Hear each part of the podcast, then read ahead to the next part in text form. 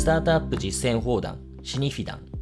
こちらの番組では、スタートアップや上場企業の経営にまつわる少しクロート好みなテーマについて、グロースキャピタルを運営するシニフィアンの小林、村上、そして私朝倉のさん名が解説、考えをお届けします。なお、こちらでお話しする内容は何らかの投資行動を取ることを勧誘するものではなく、いかなる意味においても特定の有価証券、金融商品の売買の申し込みを推奨するものではありません。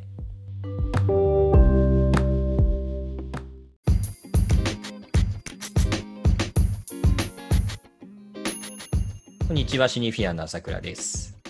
シニフィアンの小林です。シニフィアン村上です。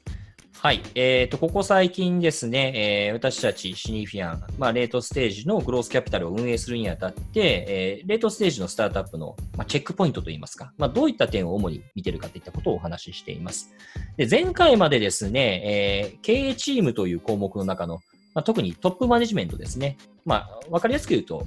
おー、まあ、シーイーオー とか、まあ、代表取締役の方、社長の方、まあ、その方個人の資質に関して、えー、着目して、えー、お話を進めてきましたが、あ今回ここからですね、えー、しばらく経営、今度はよりチームですね、チームとして、えー、どういった機能ないしはあ関係性を有しているのか、まあ、こういった点について考えてみたいと思います。で、あらかじめですね、そのチームの中に含んでいる、チームという概念を細分化した要素、チーム力かな、チーム力を細分化した時の要素っていうものを、これはいち、に、さん、し、ご、ごてん挙げてるんですけれども、一つ一つ読み上げると、いってんめが経営機能の充足度、にてんめが経営チーム内の関係性、さんてんめが対外的な折衝力、よんてんめが組織マネジメント力、ごてんめがエグゼキューション力ですね、実行力。まあ、こういったごてんを掲げています。で、今回はですね、まず一番最初の経営機能の充足度、えー、ここからお話をしたいと思いますけれども、そもそもこれ経営機能って何なんでしたっけ？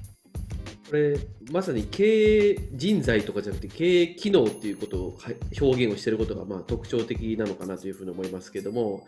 このぐらいのレーターステージのもう上場を見据えたフェーズになってくると、まあ、大体の企業においては C なんとかを、まあ、いわゆる シーエックスオー がまあ存在しているわけですね。それはまあ技術部門を専門とする シーティーオー だったり、財務部門を専門に見る シーエフオー だったりというまあことなんでしょうけども、あれはその役職の人がいるかというよりも、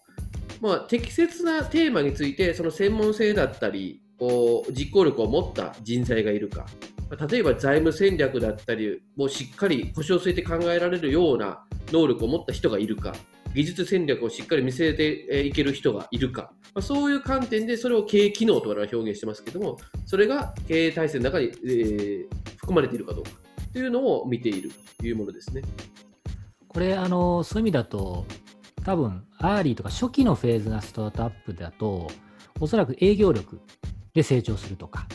プロダクトが使いやすいからプロダクト力で成長するとか、いろんな成長のパターン、ジャーニーがあり得ると思いますし、それ素晴らしいことだと思うんですけども、まあ、上場後成長していこうとすると、まあ、当然ながらあの競争も激しくなってくるわけなので、まあ、使える武器をまあ全部使って総合格闘技化していくというふうにまあ思ってます。なのであのプロダクト力はあるけど他がボロボロだと、まあ、ある程度はいいかもしれないけど、どっかで多分成長のボトルネックになってくるという世界観かなと思ってまして、なのでそういった機能が何らか欠けてるっていうのは非常にまあ足を引っ張り得るので、我々がお話をするタイミングで一定程度経営機能が充足しているっていうのは非常に重要かなと思ってます。これ一つと、あともう一つは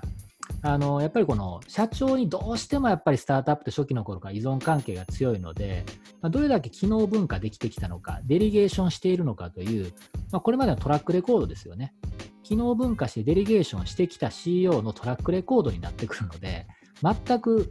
機能が一定の人に集中していると、まあ、結局は鍋豚型の組織ちゃうのということになってしまうので、まあ、そういったトラックレコードを見ているという観点もあるかなと思ってます。これがそういった機能を持った人が組織にこれまでいなかったというのは、おそらくの場合、多くの場合は シーイーオー がまあ代わりになっているというケースが多くて、まあ、結果的にこの属人性がより高いそしてまあ今後の成長に向けて シーイーオー がボトルネックになりやすい構造であるっていうのは、まあ、正直よく見られるケースかなと思います。これあのトップマネジメントの資質の中でよんばんめに自身の、自身の限界に対する認識という項目を挙げましたけれども、まさにこれの裏返しですよね。トップマネジメント自身が自身の限界を認識した上で、それをどのように手当てしているのか。でこれがまあ端的に現れているのが、まあ経営機能の充足度合いなんだと思います。でこれ別にあの具体的に C なんたらおうっていう人がいるとか、あのチェックポイント的に